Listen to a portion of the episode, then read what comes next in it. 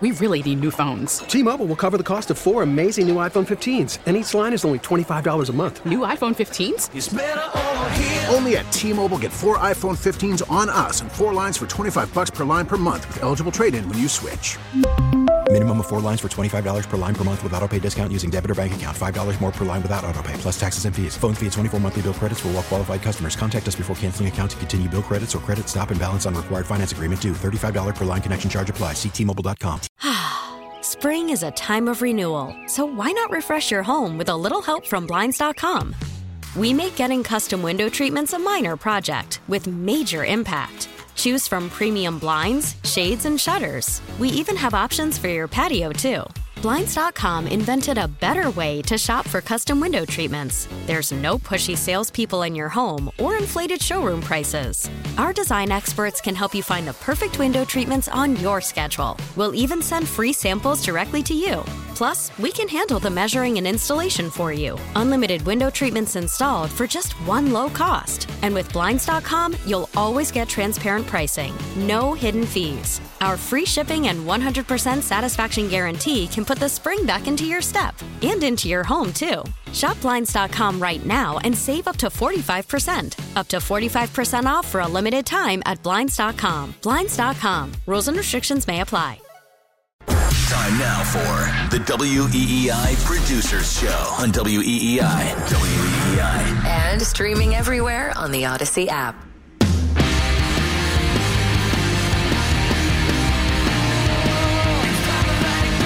That's right, it is the WEEI Producers Show. John Anderson, Chris Scheim, I'm Tyler Devitt. And this hour, the one and only hour allotted by the management here at EEI for the Producers Show, is brought to you by the cleanup and restoration specialist at ServPro. Call 1-800-SERVPRO. A lot of conversation about Dan Campbell v. Bill Belichick, the contrasting styles of personalities and coaching. Such a coin flip, right? Such a coin flip. Obviously, the advantage coaching-wise lies here with the New England head coaching staff, but are you guys buying the one scenario that Fitzy threw out I can't get on board with? He was on Monday night the other night, and he discussed how he could see the Patriots beating up on the Lions on Sunday in a 13 to 17-point victory. That is the one scenario I cannot see happening, is a Patriots blowout victory led by Bailey Zappe. I just don't see that happening. Do you guys? Is that the one scenario you're buying that? The path that I could see that happening, and the path that would probably have to happen, is that the Patriots defense, which has been pretty good this year, shows up and kind of shuts down an offense that has a lot of injuries, and then Damian Harris and Ramondre Steven run the ball really well. Bailey Zappe makes some timely throws, and they, the 17-point victory we're talking about is like 20-3. Yeah, it's not 40-24. Yeah, I don't see like a double-digit win for the Patriots. Isn't it more likely the Patriots get blown out than do the blowing out? Yes, in my opinion, yes. I disagree. I don't think the Patriots' defense has been all that good, especially the last couple games. You got absolutely thrashed by Lamar, and then that Green Bay rushing attack. I mean, if they had just given the ball to Aaron Jones more instead of letting Aaron Rodgers throw it, they might have even scored more points on you, because Aaron Jones was running up and down the field on you. And now you have to face Jamal Williams, who has been awesome throughout the beginning part of this season. The Lions' offense, best scoring offense in football. Their Lions' defense, worst scoring defense in football, allowing over 35 points a game. So this is just kind of like, it's asking to be kind of a shootout, and I think Belichick wants to slow it down. And so the game plan that they're going to have for this game, I don't think allows for any scenario where the Patriots can blow out the Lions. Well, you're a gambling guy, and this made no sense to me. Can you explain why the over-under's at, like 43.5, 44, 45, somewhere in that range, wherever you got the number this week? It's below 45 no matter where you got it at. It's kind of a low line. Yeah, so it opened at 46.5, and it's come down, even though all of the money is on the over. Which is always nerve-wracking. Yeah, so Vegas is playing off something, and I think what they're doing is they're anticipating the Lions' offense to slow down because it's their first outdoor game of the season. They've played all their games in a dome. Yeah. And so they've played all their games in domes up to this point, so they're kind of waiting for the Lions to regress, I guess, offensively in an outdoor game. And with Bill Belichick having a backup quarterback, wants to run the football and really kind of, as he did last week, as Cowher said, mucked this game up. And so I am heavily on the over. I'm heavily invested in the over. Yep. I don't buy it. I don't believe it. This Lions defense is so freaking bad. And the Patriots have shown the ability to score a little bit. They scored 24 last week against the Packers. They scored, 27 or 28 the week before against the Ravens. So I think the Patriots can put points on the board. I don't see this game being anything less than two teams in the 20s. I could see the Patriots winning, but in order for them to win, they would probably have to hold the line to 24 or less. I just can't see the Patriots scoring 30 or more, 27 or more. This is probably, now that I look at that over-under number, it might be right on the nose. A 24-20 Patriots win seems like the only possible. I don't see them holding the lines on Jared Goff, who I'm not a huge fan of, but I think he's kind of got too much crap this week, Jared Goff. I could see the Patriots holding him to 20 points, but not holding him to 9 or 12 like the Colts did on Thursday Night Football. No touchdowns, that's not happening. They're a little beat up, but they're the league's best offense for a reason. Yeah, I mean, Belichick's done a good job against Goff overall in his career, but at the same time, they might have Amon-Ra St. Brown for this game. I know they don't have DJ Chark, but even last week against the Seahawks, they found a way to make things work. Jamal Williams, like I said, has been really, really good. I expect him to be very, very good on Sunday against you. So you need he might be the biggest weapon you need to worry about, unless Amon-Ra plays. If Amon-Ra plays, you don't have a guy that can cover him one-on-one. You have to figure out a way to contain him. Because then it doesn't matter what you want to do to Jared Goff. If Amon-Ra St. Brown is just running around open on the field all the time, he's going to throw it to him or T.J. Hockenson every freaking time. You're not buying Jack Jones on him? No. He's shutting down those flat routes. Don't throw a flat route against Jack Jones. Oh, yeah. Don't throw that out route.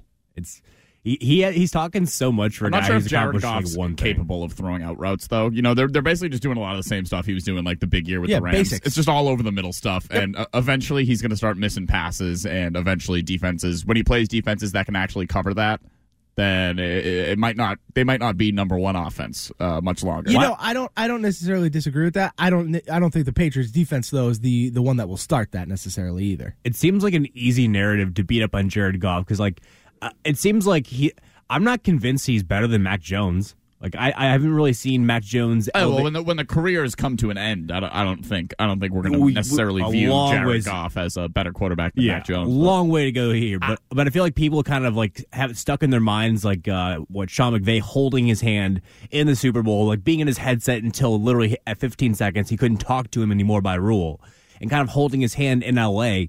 He hasn't been all that bad in Detroit. Since the trade, he's actually been pretty decent. You mentioned he can't throw the out route, but he's still one of the top 5 passers in the game. He's not stupid. People view him as stupid because of the narrative of Sean McVay talking to him till 15 seconds. It's that's a rule. A lot of OCs do that with their quarterback. Yeah, how dare him? Yeah, it's maybe it's not happening with Brady and Rodgers, but Josh McDaniels was doing that with Mac Jones last year too. Yep. That's what happens. And I mean, I think Mac Jones and Jared Goff are very similar. I don't think their first full season stat lines are identical. I think Jared Goff doesn't know where the sun rises, but I'm sorry. Yeah, true. Jared Goff. Jared Goff remember that Hard Knocks? Hard Knocks. He doesn't know where the sun rises. Oh, I missed that. I totally missed that. Yeah. This was a while ago, but I mean, I don't think they're very dissimilar. Goff completes a relatively high % of his passes. He's not gonna absolutely torch you. He's not some kind of crazy improviser, but he also. I mean, last year he only turned the ball over 8 times. He was 19-8 when it came to touchdowns to interceptions, which for a quarterback that's, fine, that's what you want. You don't want him to turn the football over. I'm surprised McVay hasn't gotten credit for the Lions offense yet. Yeah, I haven't heard that take out there because, Jared Goff, he learned under McVay for a couple of years. Then he goes over to Detroit. Now, isn't the Lions OC your guy, Joe Lombardi?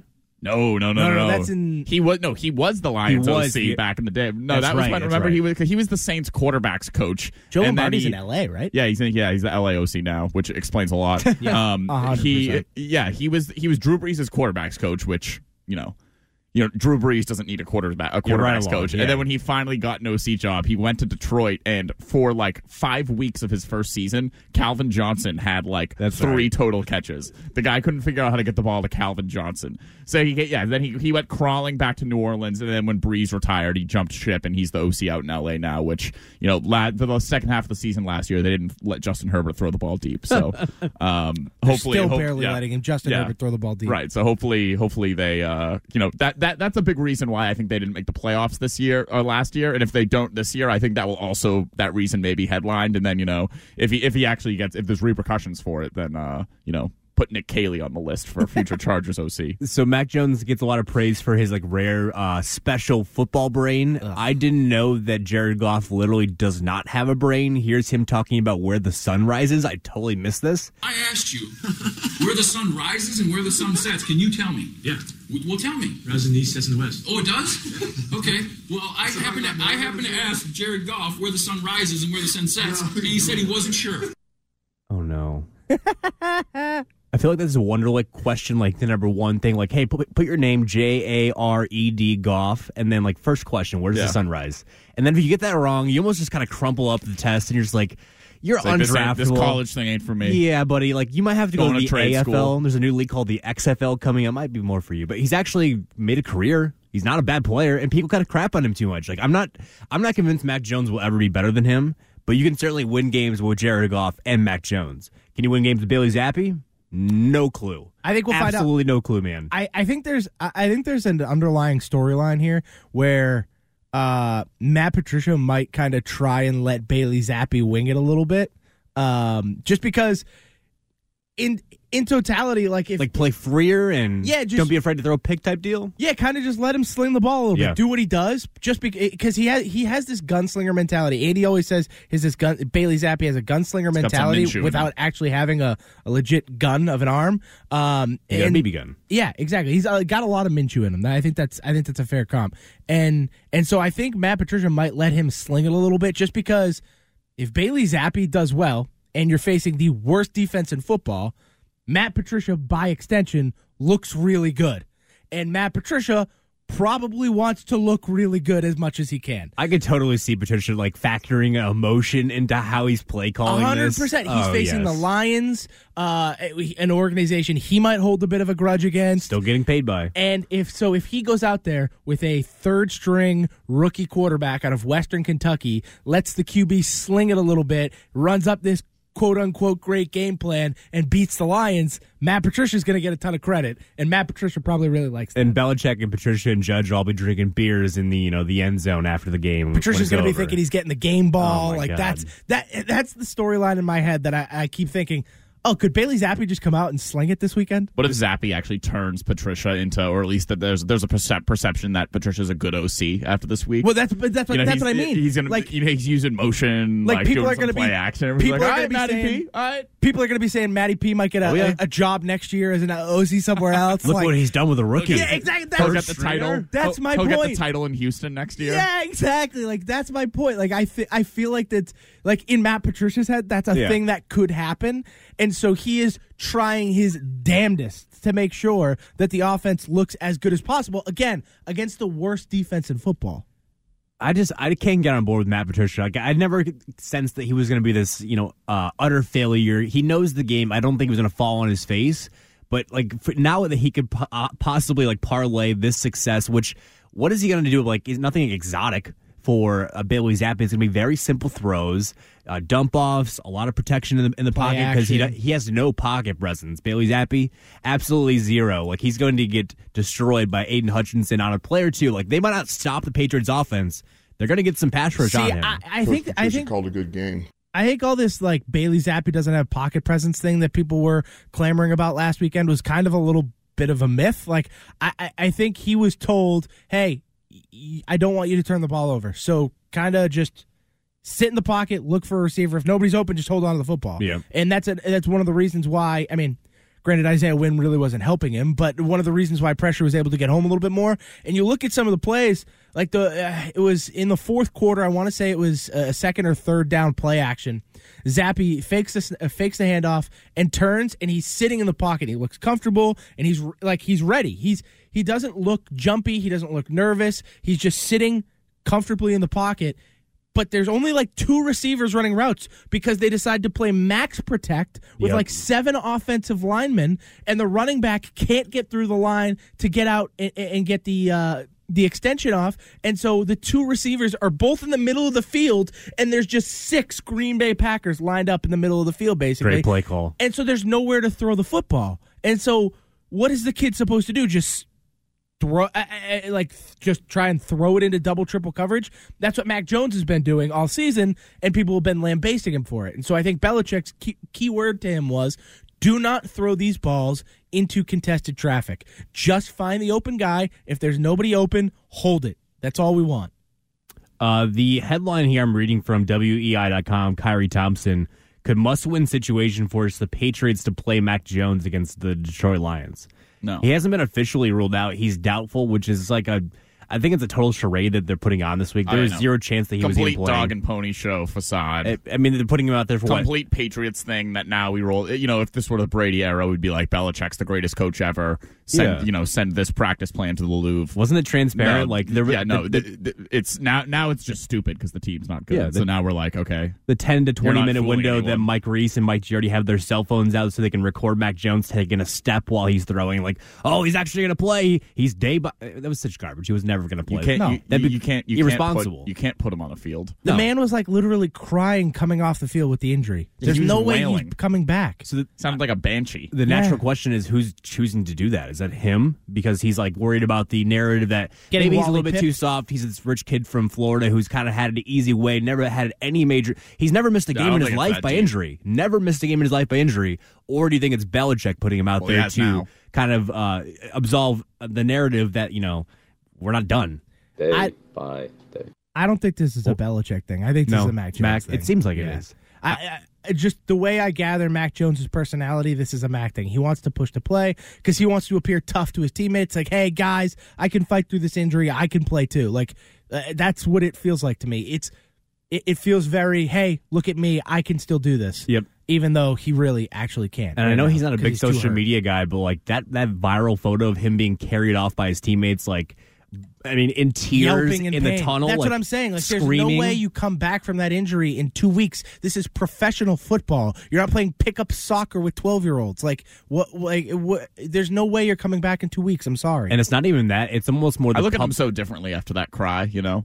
Like, exactly. Welcome to my side of the street. Remember growing up when you like in like youth sports or something, or maybe you're like at a friend's house playing outside, and when one of your friends, you see a friend cry for the first time, and it's like an ugly cry. And you just think so differently of the person now. 100%. It's like, wait a minute, you're crying like that. I still like you, like, but that's not how normal people cry. I view you differently now. Like, I don't. Yeah, that just. I didn't like that at all. And you know how it works with like the current day modern athlete. Like 2/3 of the Patriots roster, instead of showering after the game, they're on their phones searching social media to see what the reaction is to what people are saying about the game. So the number one thing after that game is the Mac Jones injury. What's the number one photo? It's Mac Jones in tears being carried off by his teammates. And so how does he fix that narrative? He goes out there 3 days, 72 hours after, I could play. And then he tells Mike Giardi, don't count me out. And then he tells Ian Rappaport, well, I believe I can play on Sunday against the Lions. All that was garbage. Yeah. All that was so garbage. This hour of the WEI Producer Show is brought to you by the Cleanup and Restoration Specialists at ServPro. Call 1-800-ServPro. Let's take a quick break on WEI. Ken and Curtis on deck 45 minutes from now. John Anderson has your trending. We really need new phones. T-Mobile will cover the cost of 4 amazing new iPhone 15s, and each line is only $25 a month. New iPhone 15s? It's better over here. Only at T-Mobile, get 4 iPhone 15s on us and 4 lines for $25 per line per month with eligible trade-in when you switch. Minimum of 4 lines for $25 per line per month with autopay discount using debit or bank account. $5 more per line without autopay, plus taxes and fees. Phone fee at 24 monthly bill credits for well-qualified customers. Contact us before canceling account to continue bill credits or credit stop and balance on required finance agreement due. $35 per line connection charge applies. See T-Mobile.com. Spring is a time of renewal, so why not refresh your home with a little help from Blinds.com? We make getting custom window treatments a minor project with major impact. Choose from premium blinds, shades, and shutters. We even have options for your patio, too. Blinds.com invented a better way to shop for custom window treatments. There's no pushy salespeople in your home or inflated showroom prices. Our design experts can help you find the perfect window treatments on your schedule. We'll even send free samples directly to you. Plus, we can handle the measuring and installation for you. Unlimited window treatments installed for just one low cost. And with Blinds.com, you'll always get transparent pricing. No hidden fees. Our free shipping and 100% satisfaction guarantee can put the spring back into your step. And into your home, too. Shop Blinds.com right now and save up to 45%. Up to 45% off for a limited time at Blinds.com. Blinds.com. Rules and restrictions may apply. After the end of a good fight, you deserve an ice-cold reward. Modelo is the mark of a fighter. You've earned this rich golden lager with a crisp, refreshing taste. Because you know, the bigger the fight, the better the reward. You put in the hours, the energy, the tough labor. You are a fighter, and Modelo is your reward. Modelo, the mark of a fighter. Drink responsibly. Beer imported by Crown Imports, Chicago, Illinois. WEEI. We are right back to the WEEI Producers Show. Streaming everywhere on the Odyssey app. Will the Pats make the playoffs? Right now, they need to just worry about winning a game. All right, like, it's way too early in the season to think about the playoffs, especially when you're on your third quarterback, Zappe. Am I saying it right? I keep on thinking Zippo, like a lighter. That's what I was thinking about when he came in. Maybe it'll give him a light. No light. It was still great to see the Pats compete against Green Bay in Lambeau, and that's what they're going to be. They're going to be a competitive football team. But it's real right now. They're right now, they can't think about the playoffs. They need to think about winning a game. Some people wrote the headline that Julian Edelman roasts the Patriots after listening to that. I mean, how can you not? Julian Edelman has one take on the Patriots' playoff aspirations. He has the same vocal cadence as Trump. You notice that? Does he really? Yeah, he really does. 3 to 4 words at a time. Yeah, and he just like he emphasizes a few words in a row. Zappe. I think you can tell that's his TV training right there. Oh yeah, they're like because he can't think fast enough to keep up with his own sentences. So they're like, all right, just really emphasize the words as you know. As you do that, you start to think more. Well, you know, like me doing trending. You know, like Edelman. Right? Trump's had a lot of football injuries. Of course, he's a long time and celebrated football player. Yeah. I believe he was once called New York's best baseball player too. Really? Yes. Wow! Hit a hole in one. He did. He let you know about it. Too. I'll let you know about it every single time. Yeah. So the Patriots' playoff chances are in a laughable 20%. That's about 20% too high. It's the highest of any team that's 1-3. The Giants are just above them. Even though they're 3-1, they have their playoff chances at 35%. That's stupid to even talk about, right? The Patriots' playoff chances, like that's out of the question now, isn't it? I mean, they were 1-3 last year. They made the playoffs. You don't see that even close to happening now, right? No. Like, it has the record. Like, 538 has the record. Well, we can have the discussion. We got 35 minutes to kill. There was a discussion my mutt that was having, do you feel better or worse this year or last year? Because both teams started 1-3. Like, it's an obvious. Oh, you feel much worse this year. Like, yeah. I mean, last year was 1-3, but it was because of a missed 50-plus-yard field goal in a monsoon against the best team in the NFL. And a fumble by Damian Harris on opening day. Yeah, like, with the rookie quarterback. And they still had Josh McDaniels as OC. With lesser personnel. Yeah. Like, last year you felt so much better about this team. And this year, I mean, now your quarterback, by the way, he's still out hurt. So, like, that doesn't help. And you could start talking Patriots playoff chances when they beat the Lions. If they beat the Lions, go for it. Because if they lose to the Lions, you're done. You're cooked. Get ready. Book it. Try and get a top 5 pick. That's your goal. Yeah. You try and go get, what is it? Will Anderson is the kid out of Alabama, the defensive end. C.J. Stroud? No. Oh, you want to suck for CJ, as Wiggy says. You think if Belichick gets the first overall pick, he is 1,000% picking a front 7 defensive player. Will Anderson. Yep, probably 100%. A defensive line. Oh, yes. 100%. Tackle also wouldn't shock me. 100%. But my theory is if the Patriots do lose this Saturday, or Sunday, I should say, and the season kind of spirals out of control where they are talking about draft next month, which is a real possibility here in New England. We're talking draft a month from today. That's a real possibility. They could be 1-6, 1-7 with Zappe still at quarterback. Mac Jones has a setback, and we never see him come back. If that's a real possibility, we're talking about quarterbacks in the draft. Not maybe in first round, round 3, round 4. We took Bailey Zappe in round 4 last year. Yeah, but they're not taking Bailey a third-round quarterback with the intention of starting him. Not with the intention of starting him, but you didn't take Kirk Cousins with the intention of starting him over RG3. Yeah, but Belichick is known for taking guys. That's like the only instance, though. But you want to figure out your quarterback position at any cost, and you have not done so with Mac Jones. He has not answered that question. And it's kind of been not really his fault with this year, of course, but last year he didn't solidify that whatsoever yet. Yeah, don't get me wrong. I, as the biggest anti-Mac Jones guy in the station, possibly in the city, I am fine with exploring quarterback options if you're going to be a top 5 pick next year. Yep. I'm cool with it. However, I don't think that drafting Bailey Zappe last year indicates that Bill Belichick is still searching for the quarterback, because Belichick loves ROI, return on investment. He does. And when you get a quarterback in the middle rounds who is any good at all, Jimmy Garoppolo, you can turn him then into a draft pick that you can use later, and that just is a better ROI. So if he gets a third-round pick for Bailey Zappe at any point, he wins his investment. So that's what he cares about. When you guys heard the short clip from Bill Simmons, who I'm not really sure who his sources are anymore. He doesn't even live with him. Where he said Kraft loves Zappe? He lives 10,000 miles away from here on the opposite end of the country. He was from Connecticut when he lived here, too. We also heard rumors that Kraft really wanted Kendrick Bourne on the field, and he still hasn't gotten on the field much more than he was already anyways. Sounds like you were not buying the Bill Simmons. No, it's not that I'm not buying Zappe. It. He wanted him to start over Hoyer.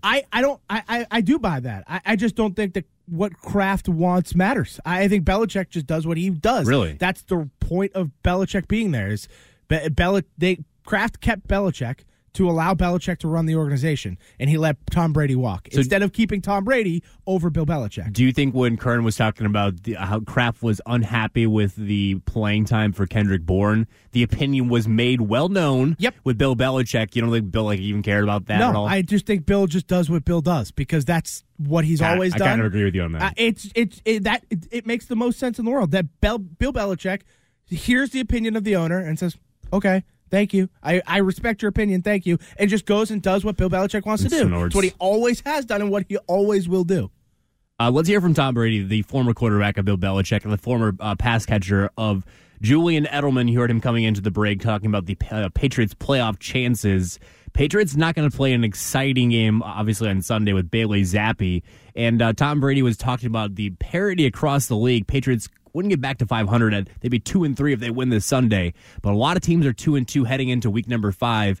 Parity across the league, and what is Tom Brady saying? I think there's a lot of bad football from what I watch. You know, I watch a lot of bad football, a lot of poor quality of football. That's what I see. What's the explanation for that? Is it? What's your definition of bad football? Like, is it the... Well, I think he's right. Like, when we saw Packers... Everything we've seen the last 2 weeks. When we saw Packers-Bucks, it wasn't a high-scoring game, 14-12. It was a close game, came down to the final play. But is that bad football, a low-scoring defensive struggle? No, I don't think it's necessarily low-scoring. It's like those... during the break, John just said to me, he's like, wasn't week 2 the week they missed all these field goals and extra points? I'm like, that's bad football. It's like offense... So, like, and I was talking to Grash before the show on Friday, how, you know, because we were talking about, like, was the Thursday night football game this week the worst game of football you've ever seen? And if it weren't for Matt Ryan, like, actually kind of doing offense towards the end of the game, like, you know, even with that, it was still just like a horrible game. But remember those, like, mid-2010s Seahawks Cardinals games that would go to overtime, tied 3-3? Yeah, like those San Francisco beats the Cardinals like 9-6. Like those, I actually thought were good football games because those offenses were actually good. You know, they played each other in November. You have the sample size for the entire season of the Seahawks and Cardinals offenses actually being good offenses. And then when they played each other, like, the defenses just were incredible. The offenses weren't necessarily throwing the games away. That game on this past Thursday night, and I think a lot of what we've seen so far, and some of that, to be fair, does have to do with, you know, the Bucks having an injured wide receiver core, the Packers having no wide receivers and trying to develop rookies. A lot of it just has to do with, like, the fact that offenses are bad this year. Offenses are off to a bad start this year, and it's not necessarily that they're getting stymied by defenses. It's that they are bad. The offenses are messing up. Now, tell me if you buy this explanation. I heard this, Shyam, and I want to see if you agree with this. People are saying that because you trim the preseason down from 4 games to 3, there's being more emphasis put on the joint practices than the actual preseason games. You're kind of slimming down training camp, less padded practices, less two-a-days, basically trimming down the entire preparation period regular season. That's the reason why we're seeing bad football. Do you buy that? Can you remind me, before I answer your question, the COVID year, there was no preseason at all, correct? None. So that year, which was 2020. The Cam Newton year. Yes, the Cam Newton year. That year in the NFL, across the league, teams were averaging 25 points per game scored. This year, teams are averaging around 21 points per game scored. So in a year with no preseason at all, they were averaging 25. Well, isn't that just because of Cam Newton? No. I'm not saying the Patriots. I'm kidding. So it's just a league-wide, like, we were going through this offensive boom of football, right? 2019, even 2020, 2021 last year. Like, offense is booming.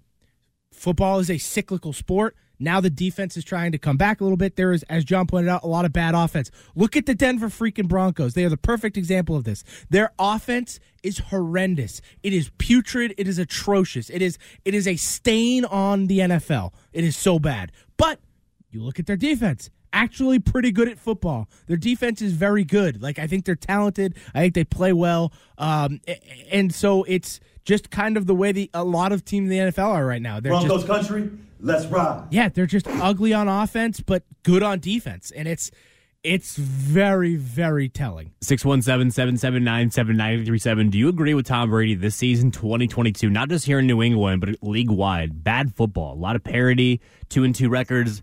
No, not many great teams across the league. No real standouts, but we'll talk to Mike in Framingham, who's calling in about the bad football here in 2022. Good morning, Mike. How you doing? People have been saying this for years. I remember in 1982, the cover of Sports Illustrated had Jim Brown saying he was going to come back at 40-something years old because football is boring. After the class of 1983 retired, football was boring. Like I said, they've been saying this for years. The top teams, is it boring to watch KC? Buffalo, even Miami, or even Philadelphia.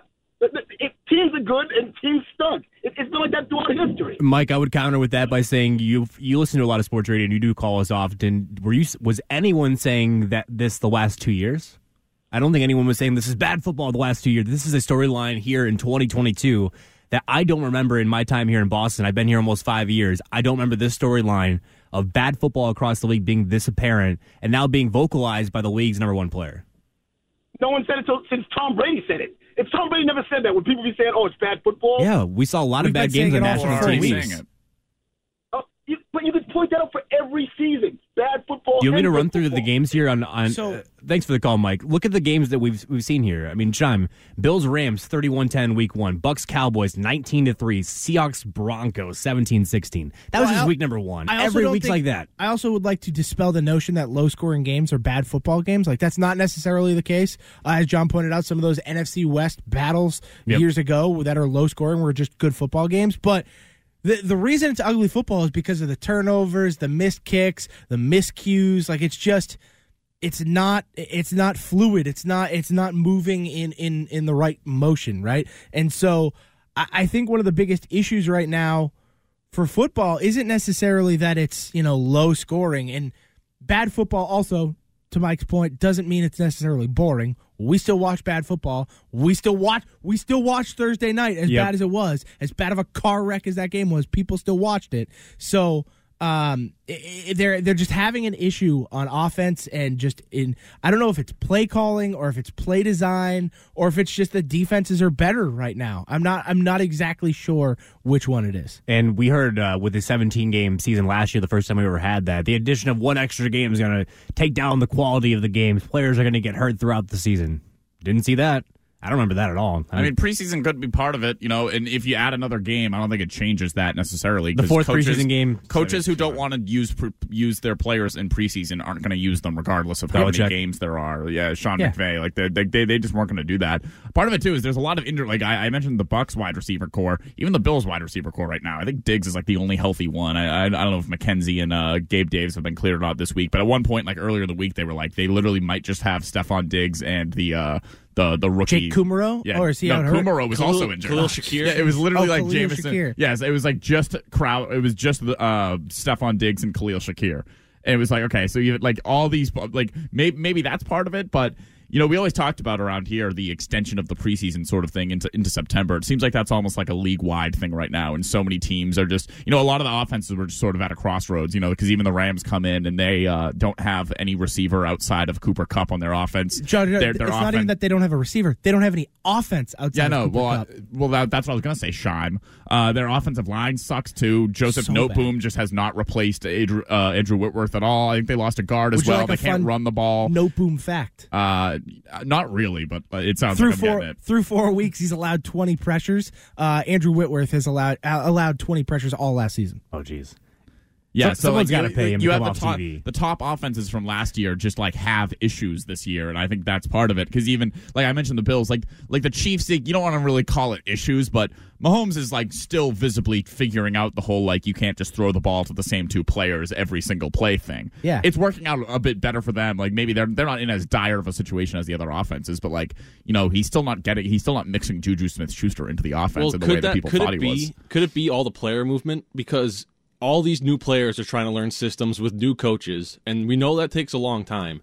So the first month, though? Yeah, yeah, like Stephon Diggs in his first season with Buffalo. Well, I mean, lit the world on fire. I mean, well, that Mahomes is talking about growing pains with all the wide receivers. Yeah, Rodgers hates all his wide receivers. Yeah, so I mean, that's kind of part of what I'm talking about too. Is like part of the reason why these teams, the top offense, like it just so happened that the stars aligned and all the top offenses are going through this because of Devontae Adams leaving and Tyreek Hill leaving and everything, and then the Buccaneers having all injured receivers. Like it's just like and then the Rams situation. It's just like turnover and injuries amongst the top offenses is creating this perception that and it's not a false perception or anything. It's creating the situation we're in that football has been bad. Offensive football has been bad.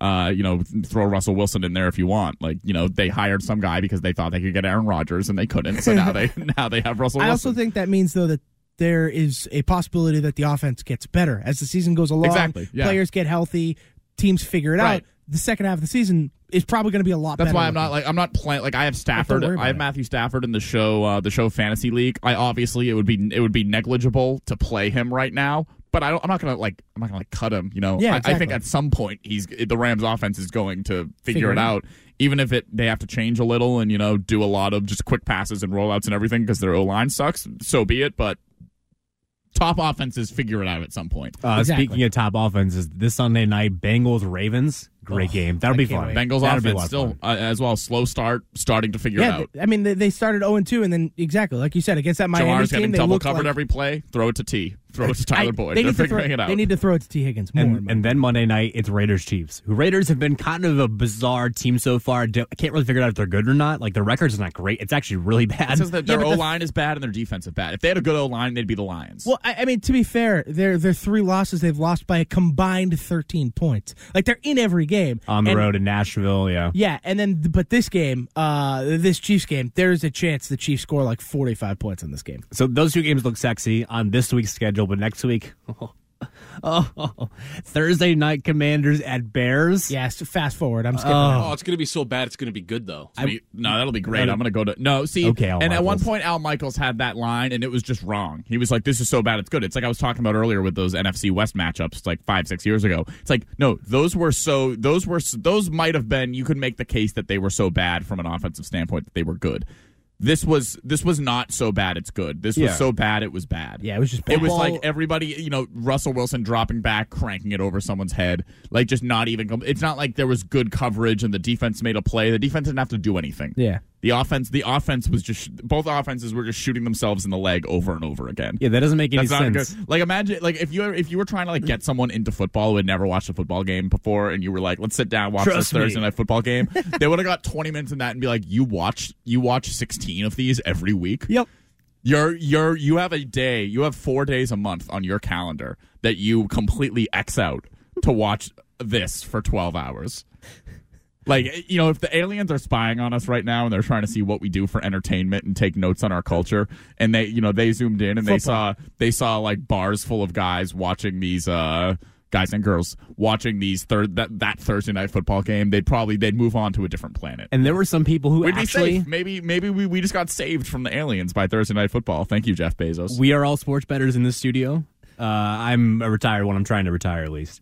But we all, I actually totally forgot what I was going to say. One last mission, Tyler. I totally forgot I was going to go with that. One last ride. Well, I will tell you, I have placed one bet this year, and it's because I have a policy of not betting on the first 4 weeks of the NFL because of situations we are currently betting against the Bengals. I know that's probably sacrilege for you to hear, Sean. I have made a killing in the props market. The handicappers don't necessarily give the most accurate prop bets through the first 4 weeks of the season because they need the first 4 weeks to allow their models to readjust.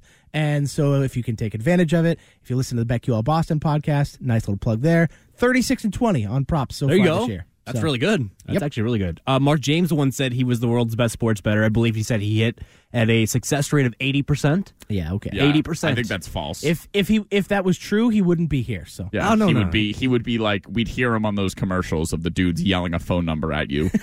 Mark James, 80% sports betting winner, and also the #1 favorite sports betting host and radio host of Steph Curry. Wow. And also, didn't he bring like rap to Western Mass? Yes, he did. He claims he did. The reason I bring up Mark James is because I'm teasing it for our next segment. Who is the more bizarre person, Mark James or Mike Greenberg, two people who I've discovered both hate their fingers? That is next on WEEI. We get it. Attention spans just aren't what they used to be. Heads in social media and eyes on Netflix. But what do people do with their ears?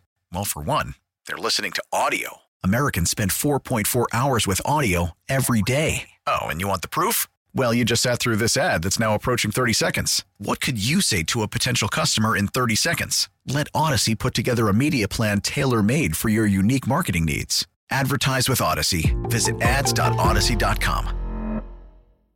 Now, we're right back to it. The WEEI Producers Show on WEEI. And streaming everywhere on the Odyssey app.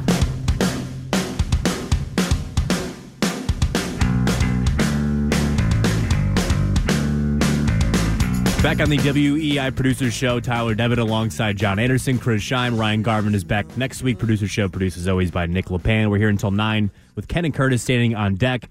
Some text to the text line at 37937. So guys, need your thoughts on past Thursday night's game, football game in Denver. Frankly, it might have been the worst football game I've seen in a very long time. I don't even know what the worst game I've seen ever is. You actually know, I know what it is. It's the Dolphins-Steelers game from 2007. 3-0 was the final score, and they were playing on 2 feet of mud. Yes. Oh, I don't even remember that. And that's probably neither team's fault. Yeah, ask Ben Volen about it next time you see him. He was covering the Dolphins at the time. I've talked to him about it before. The Colts-Broncos is their fault. It's not Mother Nature's fault. They both just stink. Well, the 2007 Dolphins, it probably also would have been a bad game, but it was... Is that a team that was tanking? Yeah, they went 1-15, I think, that year. I got to be honest with you, that Giants-Bears game last weekend was pretty gross. Really bad. Oh, yeah, when they had to do Saquon Barkley was their quarterback for like 8 minutes. They scored like 35 points in the game, and yet no one scored a touchdown. Yeah, Justin Fields looks like he may not be him. No. Let's go to some other texts here. Shine with the word of the day, lambasted. Don't worry, be zappy. Don't worry, be zappy. Someone's already printing the shirts, which no one will buy. You say Mac is a rich. Zappy, you say Mac is a rich kid from Florida. What do you think of a name like Bailey Zappe is? I don't know. I'm not judging a guy on his name. Whatever. What he is. I'm seeing this scenario play out just like it was 21 years ago. All right, let's not get it like. It's so easy. The second Bailey Zappe stepped in, it's like turbulence on an airplane. Everyone's brain went to one place around here. Right. It's too easy. One more text here. It's been a 6-day work week, gentlemen. So you, enjoy the rest of your Saturday and have a great weekend. Zap it, and yes, John, the aliens are surely listening to you. I didn't say they were listening to me. I said they were watching Thursday Night Football. They're always watching. They're like Santa Claus. They see you when you're sleeping, and they know when you're awake. Yeah, Basil's probably beaming that out into space. So if I were to ask you guys on the service before hearing any of these audio cuts, who is the more bizarre person between Mike Greenberg and Mark with a C. James, who we miss very dearly, who's still with us, of course, but he's just no longer here in the building. Yeah, he rest in peace. I don't know if we really miss him. I just kind of said that. He went back to his home planet. Isn't Mark James clearly the more bizarre person? He was the alien listening to us. Yep. But, counterpoint, let's hear what Mike Greenberg voluntarily said in public on a podcast about his eating habits yesterday. Let's hear from Mike Greenberg. You think it's acceptable to eat almost anything with a knife and fork. Can you expand on that, and what are your limits on that, Mike Greenberg? Not almost. The only part of that that I would disagree with is everything. There is nothing you should not eat with a knife and fork, except for things that must be eaten with a spoon. You should eat all things with utensils. And the reason there is one reason for that and one reason only, and that is I do not like getting my fingers on anything. A, I don't like anything that might be on my fingers getting into anything that I'm eating. And B, equally important, I do not like anything I'm eating getting onto my fingers, particularly anything that might leave an odor. This became a very big deal when I ate wings on Super Bowl Sunday last year with a knife and fork. What I will not do unless there is some extraordinary extenuating circumstance is walk down the street eating it with my hands. In the event that I have to, which does happen, I need like 14 napkins. I need as many napkins as one could possibly have to keep a significant barrier between my skin and the pizza. So he uses his fingers to eat things like pizza, pizza rolls, sandwiches, yeah, see, that's tacos. Weird. Like, I also like don't get me wrong, like I also don't love the fact that when I eat wings that my fingers get like crap all over them. Like, I don't love that. To experience. But it's like it's like that's what you have to do, you know? What are we doing? Is there a breaking news thing? Oh, we do have some breaking news. Andrew Callahan, Boston Herald. This is just retweeted by Kyrie Thompson. Breaking news, Jacoby Myers expected to play tomorrow against the Lions. That is actually great news. They've needed him. Myers has missed the last two games with a knee injury. If you thought the Lions were going to win, which I kind of think they were, not sure that sways my prediction. I think they would look more efficient on offense, but I'm not sure that makes the Patriots go from a 3 or 6 point loss, like I think is going to happen, to 24-20 win. I don't think I'm going to change my prediction. I'm thinking Banner.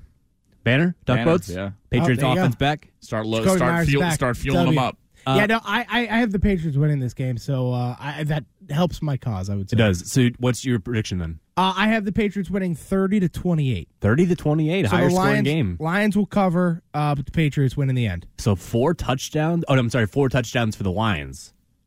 Yes. Wow. 3 touchdowns for the Pats and 3 field goals. There you go. 5 red zone trips and 3 touchdowns. That'd be like a banner day. What do you see, John? 27-13. 27-13? Patriots hit the under. Where are you watching the game? Are you going to watering hole in the neighborhood?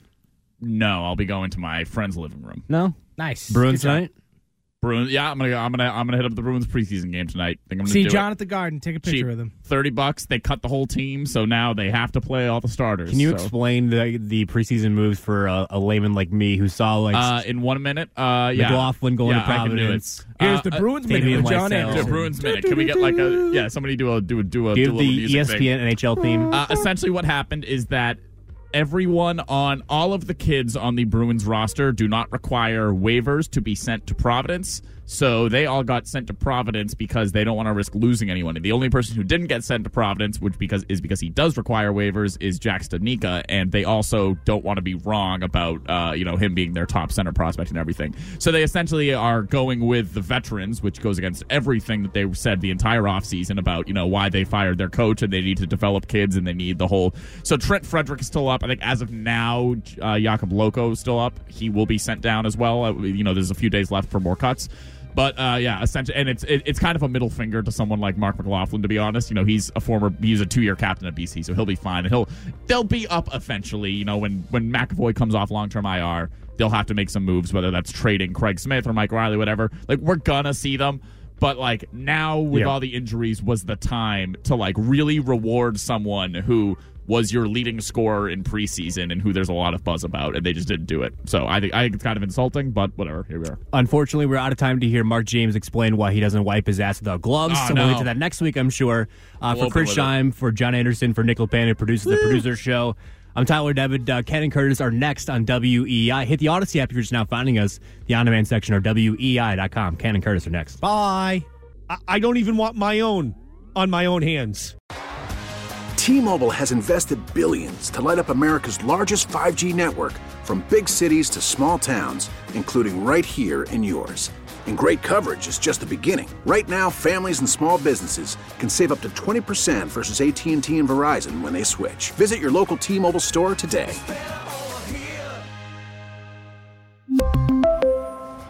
Plan savings with 3 lines of T-Mobile Essentials versus comparable available plans. Plan features and taxes and fees may vary. Spring is a time of renewal, so why not refresh your home with a little help from Blinds.com? We make getting custom window treatments a minor project with major impact. Choose from premium blinds, shades, and shutters. We even have options for your patio too.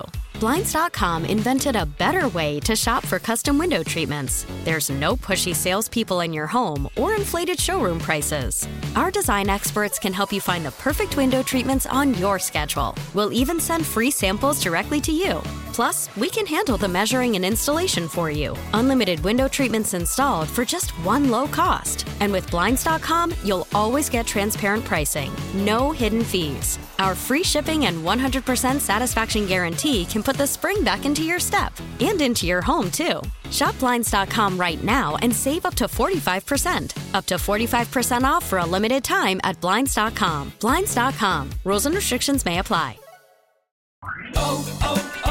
O'Reilly. Protect your vehicle's engine with a full synthetic oil change and save with Mobil 1 at O'Reilly Auto Parts. Purchase 5 quarts of Mobil 1 full synthetic motor oil and receive a $10 O'Reilly gift card after rebate. See store for details. With your Mobil 1 purchase, you'll also receive 2 times points during Old Rewards Bonus Points Month at O'Reilly Auto Parts.